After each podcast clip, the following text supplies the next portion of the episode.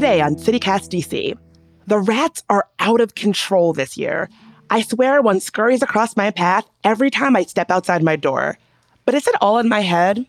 Gerard Brown runs DC Health's rodent control department, and if anyone knows what's up, it's him.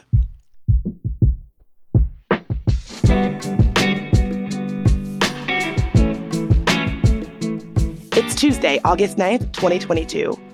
I'm Bridget Todd, and this is CityCast DC.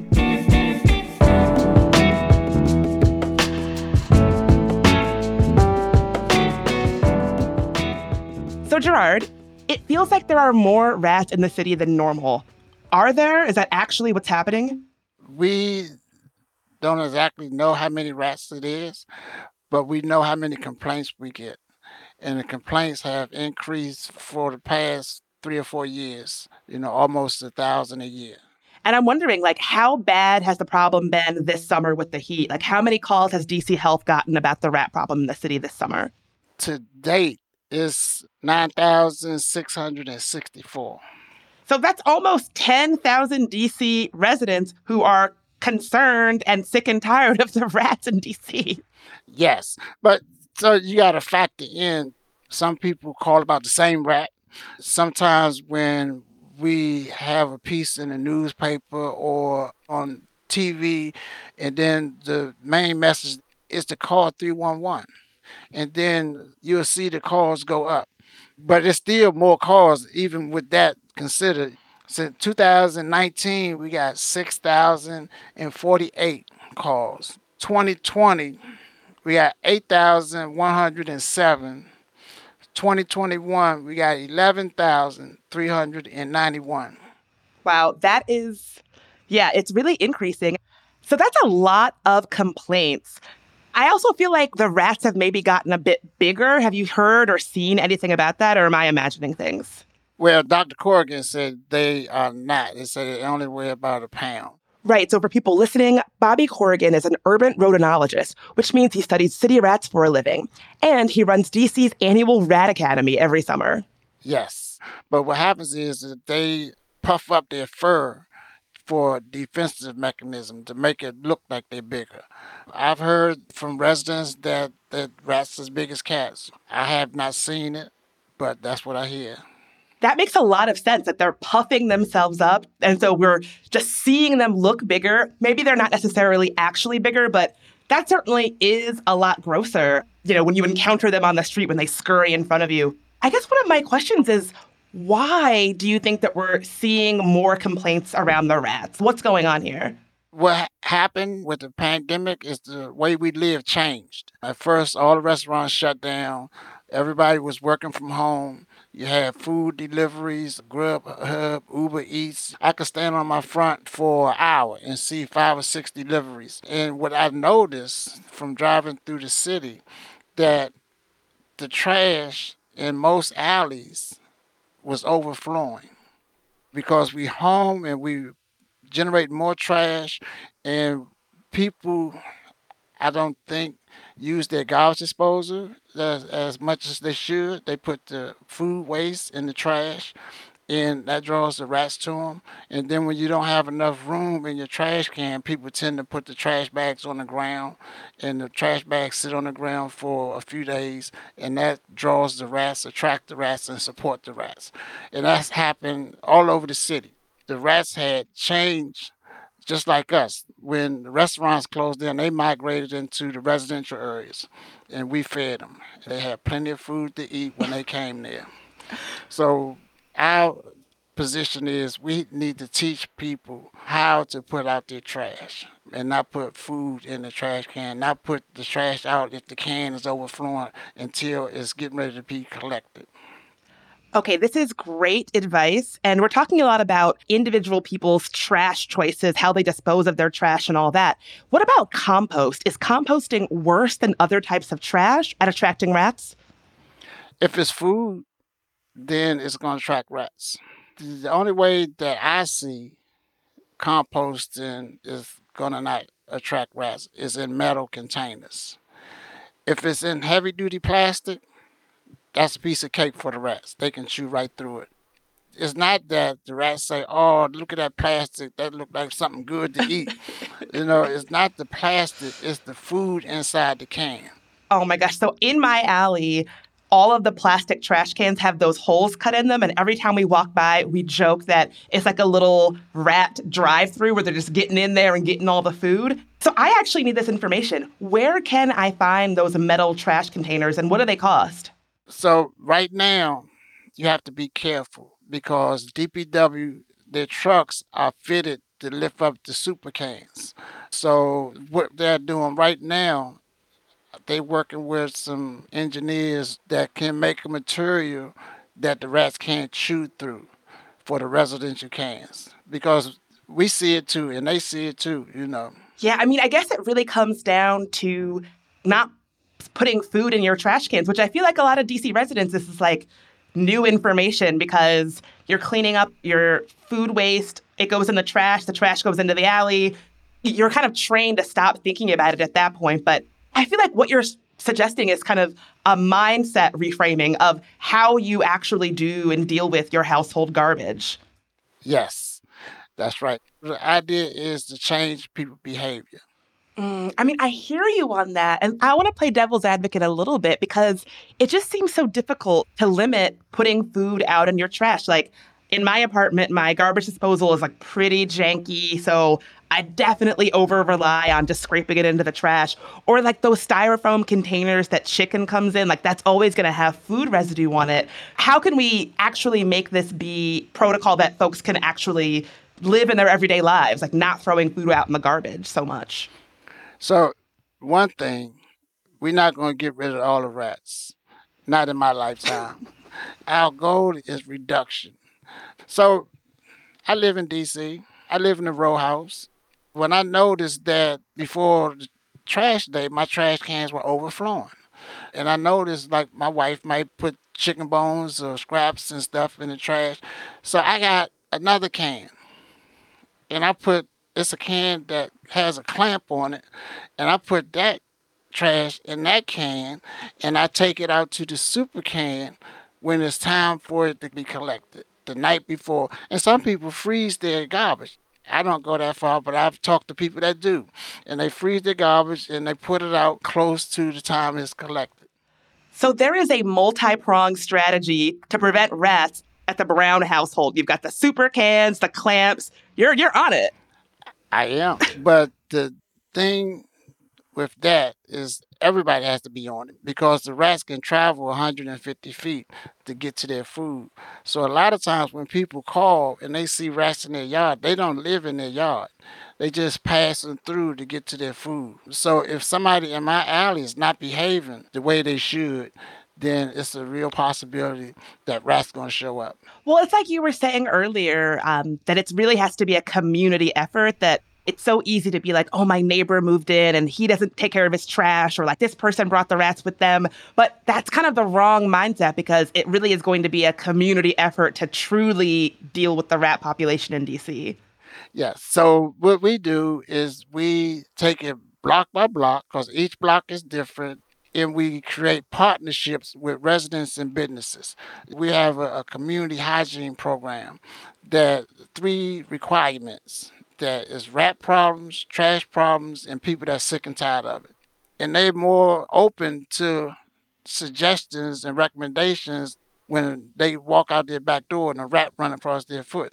So we get these people in the room and build partnerships. We have some people on Capitol Hill. They walk with us and they keep note of how many rat burrows we find, at what address, and we go there once a month. And that's one relationship we have. And they appreciate it when people know what they can do to help. Most people don't mind. Mm, you know, you mentioned taking walks with government representatives. Before we hit record, you and I were talking about Mayor Bowser and her rat walk and how that one rat walk ended with the department being funded differently. Can you tell us about that? Yes, actually, it was more than one rat walk. The one that we were talking about was the one in DuPont Circle. It was a multi agency walk we had the community, we had agency directors, and we walked around. And it was a learning experience for the mayor, too. One situation, we got to uh, a building that had a bait station. A bait station is a little black box with poison in it. And she asked me, Do those really work? And I said, Look around the corner and it was overflowing trash cans and bags of trash on the ground, you know. So the same situation, the rat's not going to eat the poison when they have all this food, you know. So she understood that. Yeah. So let's say that I have a rat problem and I called DC Health to help me out. What's the process like for treatment? What do you all do? So we have 17 certified pest controllers. When you call 311, nine times out of 10, somebody's going to be conducting an inspection tomorrow what we do is come out and look for conditions that support rats. And we look for the rat burrows, the holes in the ground. And when we find them, we inject some rodenticide in it. It's called tracking powder, what we mainly use. It's a powder that we pump in the burrow and it gets on the rat's fur. And when they groom themselves, they ingest the rodenticide and it kills them. It works better than the bait, the little green blocks and stuff, because the bait competes with food. So if you had a piece of a green block on the ground and a piece of chicken, what you gonna eat? Definitely the chicken. right. So the poison bait competes with food, but the tracking powder does not because it gets directly on them. Oh, that's so fascinating. And I know that we were talking a little bit before we started recording about some of the maybe less effective treatments that people have tried to take care of rats and mice and pests in their homes, things like cats or peppermint oil on cotton balls. What do you say about those kind of, I guess we'll say, alternative treatments that might not be the most traditionally effective, but people try nonetheless? Well, I won't argue with somebody that say it works if it's working for you, it's working for me. But I don't recommend those type things. Cats, we don't support cats killing rats. We don't support something that you can put down that deter them. The main thing we want to get across to residents is sanitation, is rodent control. Have you heard of any like weird rat control strategies that people have tried? Yes. Can you share one with us? Right now, you have groups of people that use dogs that kill rats. I don't know if you heard of that. They did it in the 18th century. People had their mainly terriers, and they had them, and they had pits of rats, and the the men would drop their dogs in the pit, and they bet on what dog would kill the most rats the fastest. Those dogs are still around is companies now that you can actually pay and they'll bring their dogs out. Oh my God. It is fascinating. One of the, the owners of one of the companies told me he went to an area and his dogs killed 40 rats in 10 minutes. You know, and he was saying if the dogs go out and they don't get any rats, he can tell that they are disappointed. They look disappointed, you know. Oh, that's too funny. Oh, I'm so glad that I asked. I- would love it if you could settle a little bet that we have here on the CityCast team. What neighborhood in DC do you get the most complaints about? Can you tell us that? I can't settle that bet. So the, the, way I usually answer that question is that we get the least amount of complaints in Ward 3, 7, and 8. The rest of the wards usually go up and down around the same amount month to month. Okay, that's that's helpful. What ward did you bet on? Oh, Ward one for sure. That's Ward one, two, four, five, and six. They fluctuate. They go up and down. Oh, so people are just in those wards are just complaining about the rats. Maybe it's difficult to say, you know, oh, like DuPont Circle full of rats, Columbia Heights full of rats, but it just sort of fluctuates up and down among those wards. Yes.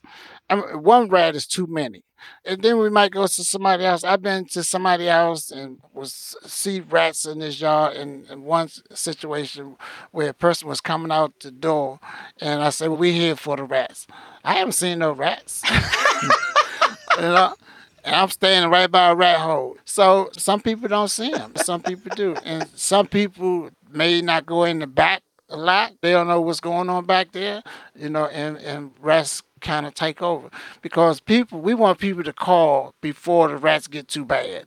We don't want people to call after the rats start eating wires in their car, tearing up the trash can.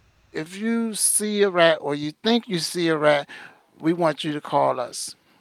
Don't wait too long. So, how can people learn more about the best ways to deal with the rats that they might be seeing in DC? So, we have a lot of information on our website, DC Health. We had the Rodent Control Academy last month. And what we are doing now is working on putting it on social media, on our website. So, that's just the best thing to go to our website. That's really helpful. I feel like I'm learning that I've been a little bit of a, a negligent neighbor with how I throw out my foodstuffs. Yes. So you are now deputized. so when you see rats, you send me an email and let me know where it's at. And I have a team go out there and try to find it. Oh, will do. Well, Gerard, I could talk to you all day. Thank you so much for being here. I feel like I learned a lot, and I think I'm going to change my behavior going forward, and I hope some of our listeners do too. Thank you. I do too and I enjoy talking to you. It's time for some quick news. The Washington Commanders are apparently making some cultural improvements after several accusations of harassment. An independent investigator just released a report crediting head coach Ron Rivera with hiring more women and coaches of color, as well as reinforcing the team's values at every meeting. Meanwhile, the Smithsonian is back on corpse flower watch. These giant, stinky plants don't have a normal blooming cycle. You catch them if you're lucky. And DC has been very lucky this year. The fourth local bloom of 2022 is expected to happen in the next few days in the Enid Haupt Garden on the Mall. And finally, Lady Gaga was at Nats Park last night, and I'm extremely jealous of everyone who was able to be there. Tweet us some videos or any pictures that you took. We're at citycast underscore DC.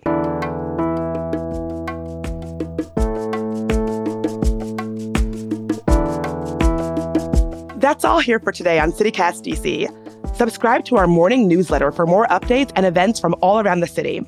And we'll be back Thursday morning. Talk to you then.